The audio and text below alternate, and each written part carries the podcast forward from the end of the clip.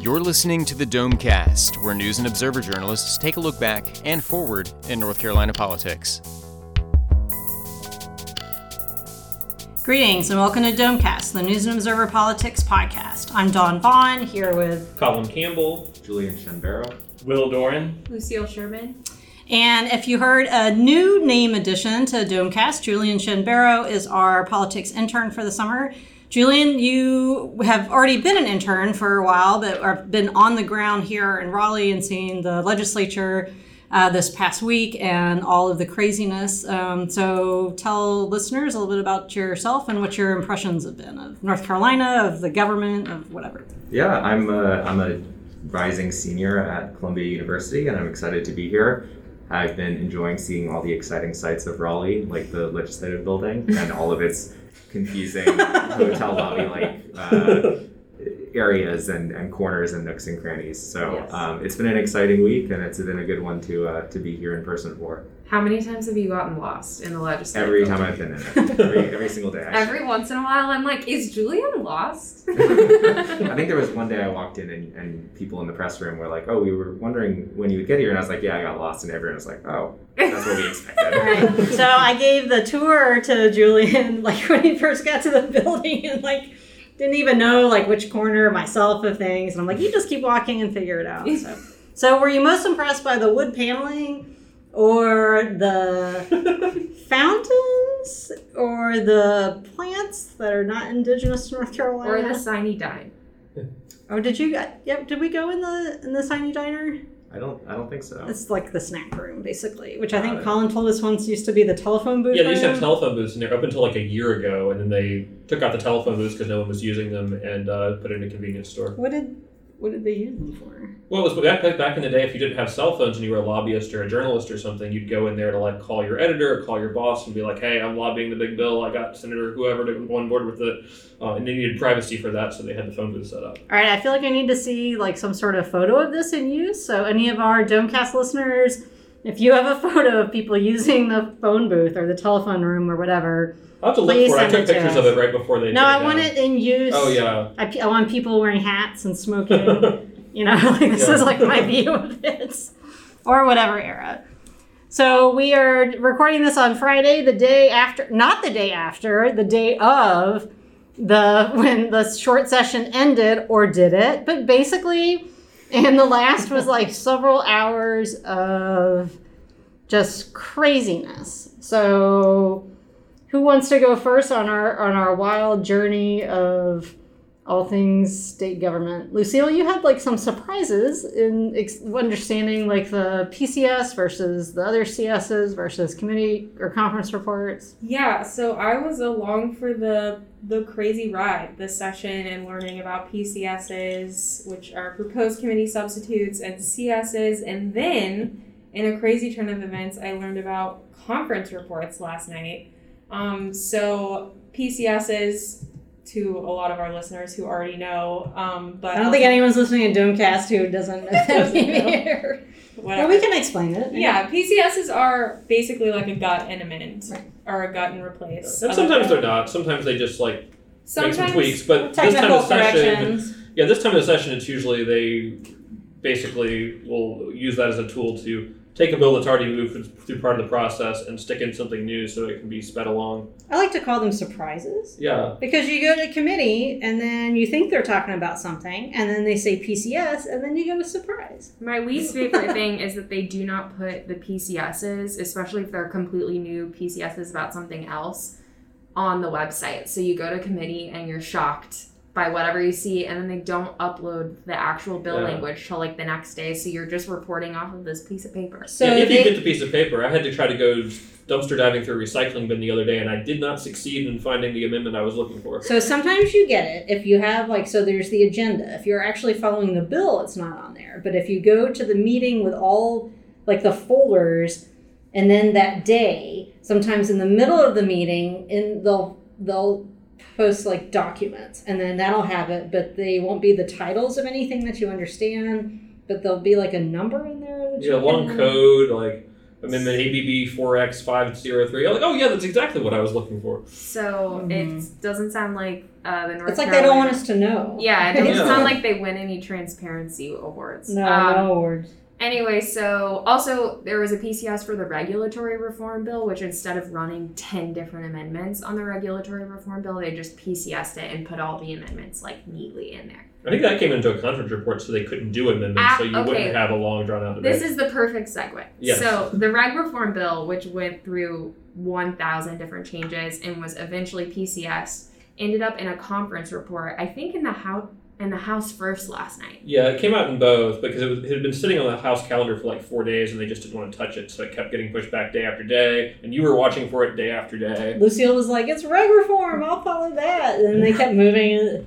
Every day. I think they moved it every day. Literally every day. Because they were just trying to mess with you. They knew that I was following. They're like, Lucille really wants to write about reg reform today. And they're like, no, I'm sorry. There's no reg reform for you. Well, also Jordan, our editor, would not let me write about reg reform either. He was like, we don't need to write about that, Lucille. Yeah. Well, fortunately, you had a day or two when you were on Insider Detail, and you got to write about reg reform for us. But... I did. Like, I'm not giving up. I mean, reg reform is pretty comprehensive, and it makes, regulation is important. I was watching one tiny thread that would make it worth writing about. Anyway, I digress. So the conference report, I learned, is the floor version of a PCS, but it doesn't have to go through committee. Mm-hmm. So they take bills that were in conference earlier in the year, so they send a bunch of bills to a conference committee, right? Mm-hmm. Is it called a committee? Yeah, so it's when the House and the Senate don't agree on something and they need to have negotiators from both chambers to figure out the differences. But in the end of the session, it works in a completely different way. So it's basically a little skeleton that can be a wild card for them to sub anything out at the last minute. They throw all of it in there like that. Yeah. Oh my gosh, was it 212? The final one that had the Freedom Park money? They scramble a bunch of bills at the end and take pieces from a bunch of different bills and put it in one.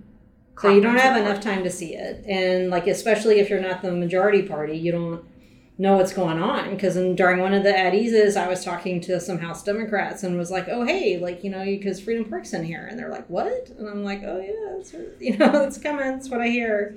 You can't amend conference reports either, right? Yeah, and when they come to the floor, particularly at the end of the session, they can be voted really fast. So they're reading in a bill at like 2 a.m. last night, and I'm like, oh, what is this? Oh, we're going to debate reopening amusement parks and bowling alleys again. And skating rinks. Yeah, and sure enough, 2 minutes later, that's what they were doing. No, we had to take there was displacement for a while, because they had to explain what games and gaming and video games versus... Chuck E. Cheese versus gambling was a big debate, I think. Well, the funniest thing is like these past few weeks where any lawmaker who has like a kid that's like kid age was like, oh, well, I've been to bowling alley or skating, not bowling alleys as much, but I've been to skating rinks, I've been to arcades, and these. And I'm like, yeah, I know that party circuit too. I know what you're talking about. And I'm like, well, that's not, it was Representative Bell said once, he's like, oh, kids bring their own roller skates to the skating rink. And I'm thinking, I've been to a bunch of skating rinks and kids don't bring them. It depends on the kids, the skating rink. Fact check. I know. It's a class thing. If you have your own, but if you're like us, your kids are going to be probably renting their skates.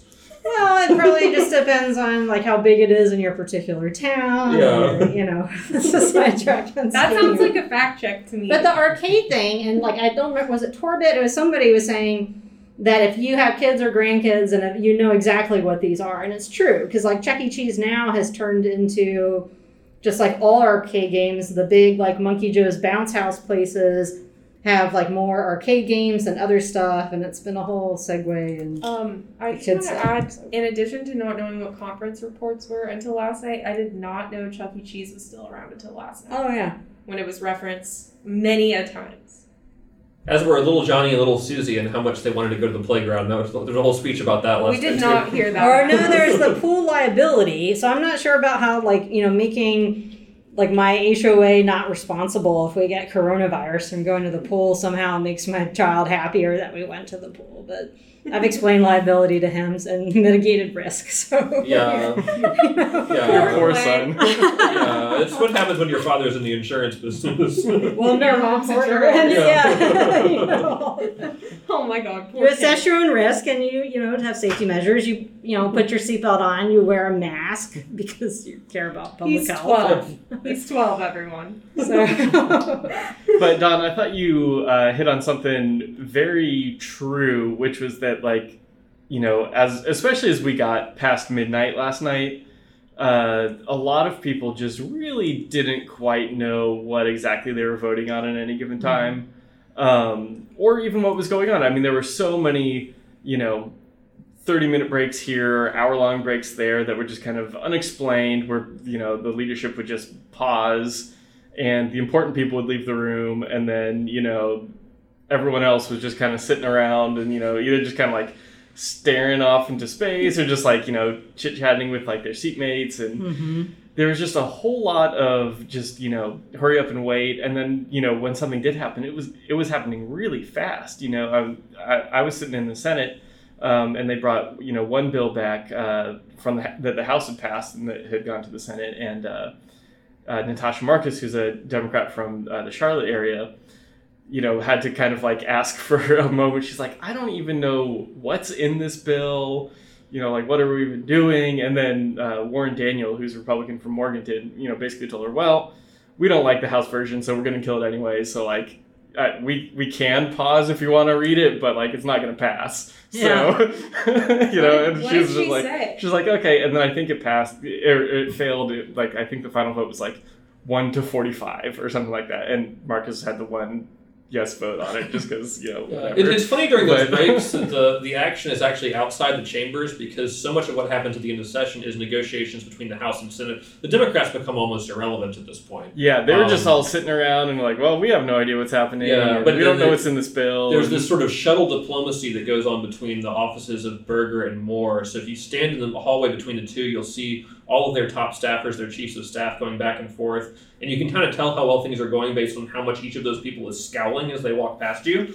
Because they've got to figure out all the horse trading in this. They've got to decide what's going to go in the conference reports, what's going to be taken out, like the mask thing that got taken out of one at the last minute of extending the exemption that says, you know, you can wear masks in public for public health reasons. All of that is being negotiated between the chambers. They're using bills as bargaining chips, so the House wants one bill to pass. I think Representative David Lewis told me this Healthy NC bill that had some various healthcare provisions in it that showed up at the last minute was something the House really wanted. They'd been kicking around for months, so that was something they agreed to in exchange for something else the Senate wanted. And so that ends up being a lot of the rhyme or reason behind why some stuff passes, some stuff doesn't, and the stuff that passes magically appears at 1:45 a.m. and no one really knows except the people who were, you know, doing the behind-the-scenes horse trading the hour before. Yeah, and it's attached to some bill whose title has absolutely nothing to do with, you know, what it actually does. Oh, yeah. Senator Jeff Jackson, the Democrat from Charlotte, was telling us about how these bills that were ones that, you know, that he filed and then, like, were gutted and then became something completely different.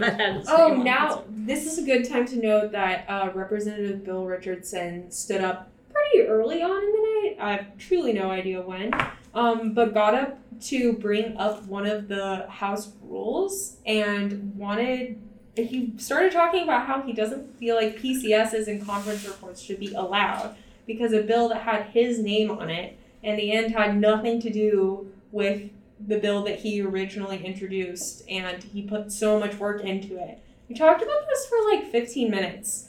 Okay, maybe that's... Yeah. Did anyone respond though? What did they say? Moore got really excited to have a conversation about rules. He was like, I love having conversations about rules. And they kind of went back and forth, and Moore was like, I understand, but the problem with changing the rule that he was talking about would be that the Senate would have to adopt it too. So to like nix the concept of like PCSs or conference reports and not allow something like that to happen without it going through committee is that the Senate would have to adopt that too. So the House couldn't just adopt a new rule or change the rule and play by their own like conservative rules if the House or if the Senate wasn't going to. So are you saying there needs to be further discussion, further debate? Further discussion, further debate. I just want to make that clear. Yeah, that's the challenge, because when these PCSs go out, essentially they're taking a House bill, bringing it to the Senate, and the Senate says, okay, cool, things in this House bill, we're going to delete all of it, and we're going to put in our own things. But then the way the process works, the original bill sponsors' names are on it, so Danielle Battaglia, for a story in The Insider this week, talked to Senator Jeff Jackson, who's apparently upset because they keep taking his bills that were on things that, you know, that was had, this conversation that I was just talking about. Broad's report, and they put in something super controversial. So now he's getting all this hate mail and calls from his constituents saying, like, Jeff, what's up, man? This is like some Republican proposal. Why is your name on it? Yeah, that's true. We were sitting in the Senate when he came over and told us that. I think it's important also for people to know that just because you're a particular party or even controlling both chambers doesn't mean that you agree.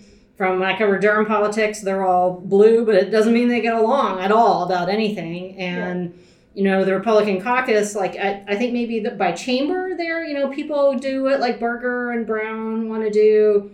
And I'm sure it's a little more raucous in the House, you know, but Moore and Berger are very different people and have very different styles. And I think, like, there's a lot of that. And, like, wasn't that a budget argument, like, a couple of years ago? It was just between the House and Senate, I think. I mean, not even any sort of governor, you know, legislature standoff. Yeah, and even things with, like, how to finance, like, big, you know, construction projects for roads and schools and stuff. The House keeps, House Speaker Tim Moore, and he did it this session, keeps pushing a big $3 billion bond referendum plan. And it's something that I think Democrats are behind with Moore, including the governor. But the Senate leader, Phil Berger, really fundamentally believes that we shouldn't be borrowing that kind of money. And so every time he kills it, and they, you know, go with a different approach. So it's almost, you know, sometimes you'll see, and it makes sense, it makes almost no sense to an outside observer, like, you have this one faction of the Republican Party that agrees with Dems, and then this other faction that's, like, disagreeing with their own party, and that's pretty much the legislature in a nutshell. Well, there's a whole different thing, like with Medicaid expansion last year, and Representative Donnie Lambeth, who, you know, is a Republican and has worked in healthcare and under, you know, has a different point of view and says, like, you know, we can do this, but have work requirement, which is just kills it for Democrats. Never want that, you know. And so he's kind of floating out there, and, like, so people listen to him, but they don't want to vote. And I think the House Republicans are, like, more, they seem like they're more willing to find some version of compromise there, where the Senate Republicans just weren't. And that's something that really came up just sort of peripherally, I think, with the Medicaid transformation discussions. And Julian, with the committees that you've seen and the floor sessions, what do you think of some of this, like the, you know, the PCSs, just the way that they interact with each other? Like, what have your impressions been? You know, I think it's been something that's pretty complicated to get a sense of, even as someone who's covered politics before in other capacities. And so I can imagine it can be a really difficult thing to follow for, especially, you know, non-reporters, for people who are just out there kind of trying to keep track of what's going on in politics for them. And yeah, I mean, it can get crazy, as we saw last night. I think our editor, Jordan Trader, will, you know, when he's editing our stuff, he'll be like, this is way too wonky. And, like, you don't need to, like, I'm like, what do you mean? Like, I can't use the acronym in this. And it's like, just say a committee, not like the, you know. Yeah. Because, I mean, people, like, just, like, not even, like, you know. That's why I couldn't write about regulatory reform. You can if you write about it in a way that shows what the impact is on people, right? Yeah, I can't do a breakdown of the I've learned how to, like, figure out, like, if you want to write about something, like, you can make it relevant and work that pitch out, so. Yeah, I think what you're saying about sort of the different factions, especially of Republicans in the House and Senate, makes sense why last night was such a long night, because bills were ping-ponging back and forth. Yeah. And a bill would pass unanimously or almost unanimously in the House and go to the Senate and get stuck or get changed, and we would see it back on the floor. Mm-hmm. People were changing their votes all night. So it really wasn't, you know, as straightforward on party lines as I think, you know, probably a lot of people think it is, especially this late in the session. I thought it demonstrated, too, like, how much the chambers have to deal with each other. Because, you know, when we talked to Berger the past week, he's like, yeah, we're done Thursday. Like, you know, and Moore is like, oh, this week, yeah, it'd be nice, but, like, next week. Or sometimes he wants to be done first, and realizing that, like, when that actually comes down to it and you guys have to sort this out, you know, and everybody is just done. Yeah. One of the big disagreements yesterday was the adjournment resolution, like when to leave, when to come back, because Berger had told us earlier in the week he wanted a sine die resolution, which means they're done and they can have a special session later if they need to, but all the stuff that's pending just gets, you know, knocked out essentially. And the House was, I think, more interested in coming back later and having some time to do coronavirus legislation, which is what they think they're going to be doing in September with some potentially more federal money. And now they're definitely coming back September 2nd. Yeah, and so, yeah, when I asked Berger what had changed, he just kind of laughed at me like, well, you know, the House wanted what it wanted. And But we knew they were coming back by September anyway. They would have to because, as all our listeners know, you don't have to pay your taxes until July 15th. So that actually messes with the state because they use that money and they need to find out, like, how much less money is coming in, really. And the flexibility from the federal government, which is taking their time to decide how North Carolina can spend the rest of the COVID money. It's also worth noting that as the night wrapped up, there were 3 more bills that the Senate had sent to the House, at least 3. And the House just didn't take them up. So 3 bills were just left hanging with the possibility that I guess they could take them up next week. And those were these reopening ones, right? Some of them were. 2 were reopening, I think. Did the bars one just go nowhere after the Senate? I think so. That was one of the very last ones the Senate did. It was hard to track. I mean, there was just such a flurry. I think there were, maybe 4 or 5 different reopening or reopening adjacent bills that got brought up. So they basically, what they did, for those who were not trying to sort this out at 2 a.m, they had taken Cooper's objections to the previous reopening bills that he's vetoed, which were essentially, I think he sort of objected to a lot of it for public health reasons, but one of the things that the Republicans zeroed in on was he was upset that, you know, if there's a future spike in the coronavirus and he needed to shut some businesses back down, he would have to get a majority vote of the Council of State, which has a Republican majority, so that could become a partisan fight. That was a lot of the argument. I mean, I felt like it was much more heated and Representative Kidwell saying, I'm not going to wear a mask. I don't care what the governor says, you know. And I feel like a lot of it was an airing of grievances of Cooper's coronavirus handling. But we could probably do another Domecast. Maybe that's our Domecast next week, is like the response and arguing between the different handlings of that. And so what they did last night was they essentially took that provision out, but then ran a bunch of different bills for different businesses, from, you know, skating rinks to bars to fitness centers and gyms, and did them all as separate bills. And at least in the Senate where I was watching, that didn't seem to move the needle as far as the Democratic support. They still mostly voted against it on public health grounds. But I almost wonder, you know, depending on how long phase 2 goes, now it's going at least through mid-July, if they come back towards mid-July, maybe they're hoping some of the political calculus changes for the Dems, and then they can get some of these bills that they didn't end up voting on in the House last night to have a little bit bigger support and put more pressure on the governor, or just bring this up as a topic again to put more pressure on the governor and generate some more headlines ahead of campaign season. Yeah, I think the 3 bills were 1, amusement parks, arcades, and playgrounds, which the House started changing their votes on when they realized there was a possibility that it could include gaming somehow. Right. Yeah. And I think the Senate cleaned it up and voted on it and sent it back, and the House just didn't take it up. Yeah, it didn't make it past the House cleaned it up. And then, remember, it was the jokes about a disturbance in the force and balance in the force. Yeah, so I think what happened with that one, because I was following that bill from where it emerged as a crazy PCS at 4 p.m. to some bill that looked super boring, was that it ended up going to a conference committee because they wanted to change the wording so that no one would be worried that suddenly it would pave the way for, like, sweepstakes gambling machines or something of that nature. But it never made it out of the conference committee before they were done. So we could see that again. I mean, they're going to come back to deal with veto overrides in a week or two. And they've sort of left it open. We don't know if they're actually coming back to do anything. They said they would potentially. They would notice today. Yeah. Right. And when I talked to Berger, he was saying, you know, they might tackle other things, including the mask thing, which to me makes it feel sort of open-ended, that if they've got something they want to do on July 7th or 8th, then they're probably going to do it in a fairly quick second. Yeah, Thursday night, Friday morning was billed as, you know, the last day until September, but I think a lot of us have the feeling that that's actually not really going to end up being the case, and that we are going to still see more votes. So my birthday is July 9th, and my theory is they're going to ruin my birthday. So we'll see if that pans out. I think the best thing to, like, the assessment of all this is, like, you believe it when you see it, right? Yeah. Including the PCS. So. Yeah. Well, I guess we'll be back with Headliner of the Week.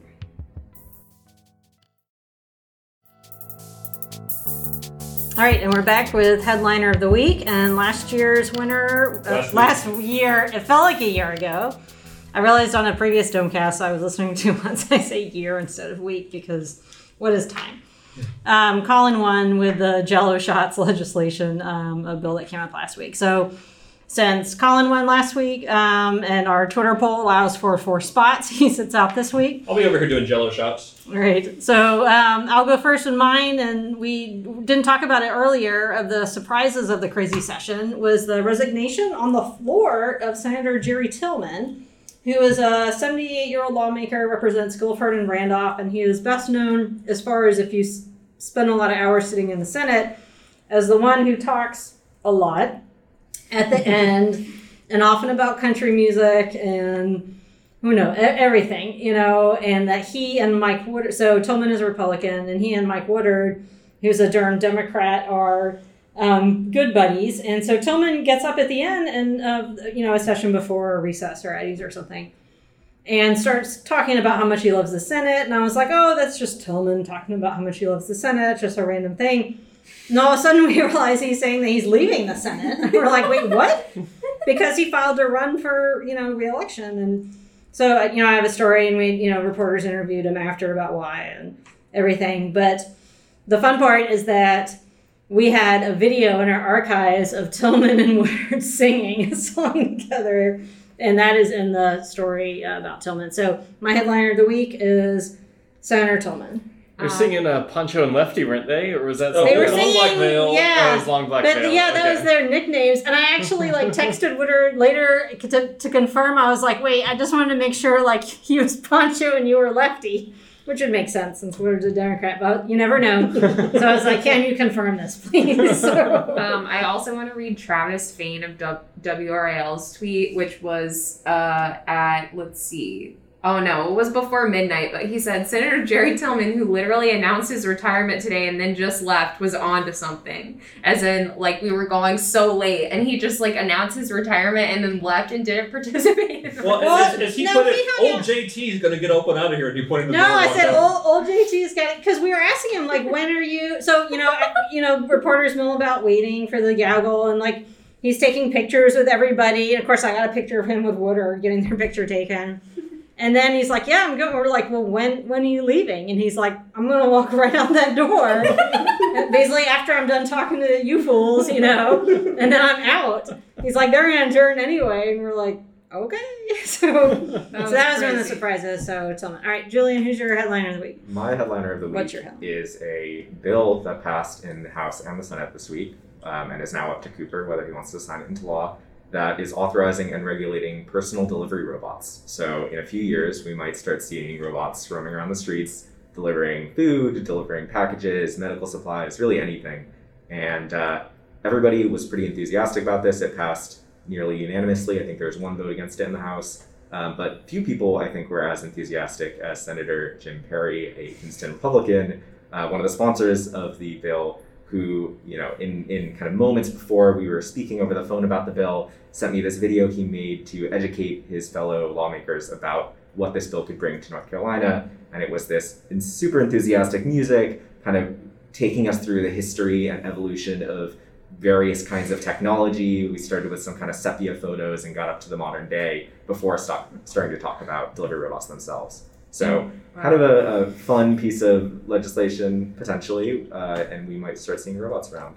It's to stop them from becoming battle robots. Most bills here don't really come with videos. Yeah. Also, or robots. Photos. Or robots. That's important. Yeah. I don't know, a montage of industrialization? That sounds like something I would like. And I'm from the Bay Area, which is where we had kind of a pilot program of this a few years ago. I don't know if you guys have heard of this, called Kiwi Robots, or Kiwi Bots, which... are these food delivery robots that are everywhere in my hometown now of Berkeley. And, I was away at college when they kind of started up, but it became a very big cultural thing to just post pictures of Kiwi Bots, and kids would go around and kind of trap them in places, and the company behind them had to hire people to go save the Kiwi Bots, and they would their job was just to find them and put them back on the street, and they're powered by AI, and they go and find people. So these are things that are starting to crop up around the country, and we might start seeing it here. I'm a little alarmed. Me too. I did not know about that. But it's the whole scooter thing. So we had a whole big, there were scooters everywhere. What was that, last summer in Raleigh, before they, the city got rid of most of them, essentially? Yeah. The great scooter crackdown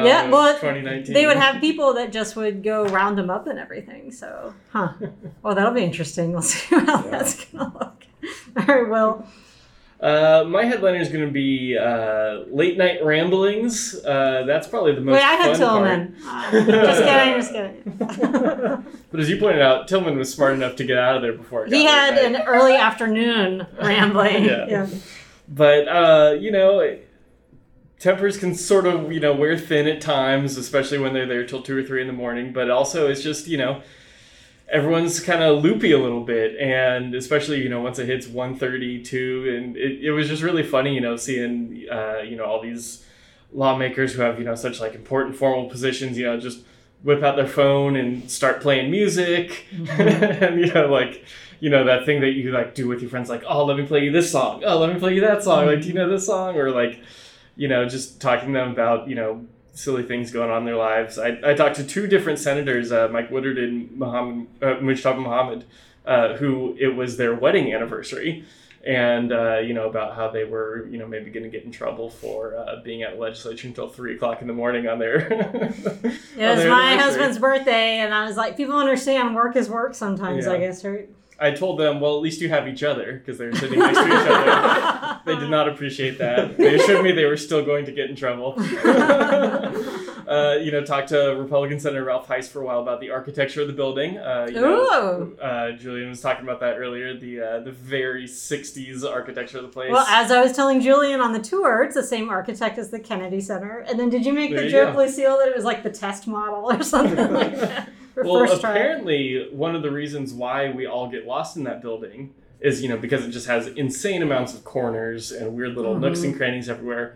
Apparently that was all the rage in the 60s, according to Senator Hice. Corners? Because of, radiation concerns, I guess, because everyone was scared of, the Ruskies nuking us in the Cold War. So they, built a bunch of, corners and stuff in buildings. Radiation could get through that corner. Well, science wasn't really what it is now. I asked Dan Forrest, as you all know, is lieutenant governor running for governor because he's an architect, about the building once, and he said, you have to understand the time period. I thought that was a very generous way of talking about it. I think let's do a future Domecast just about the building. Just about architecture. I won't be listening to that. That's one of the fun parts of these late night sessions is you just have all these random conversations that you would never have with people about, completely random stuff, whether it's,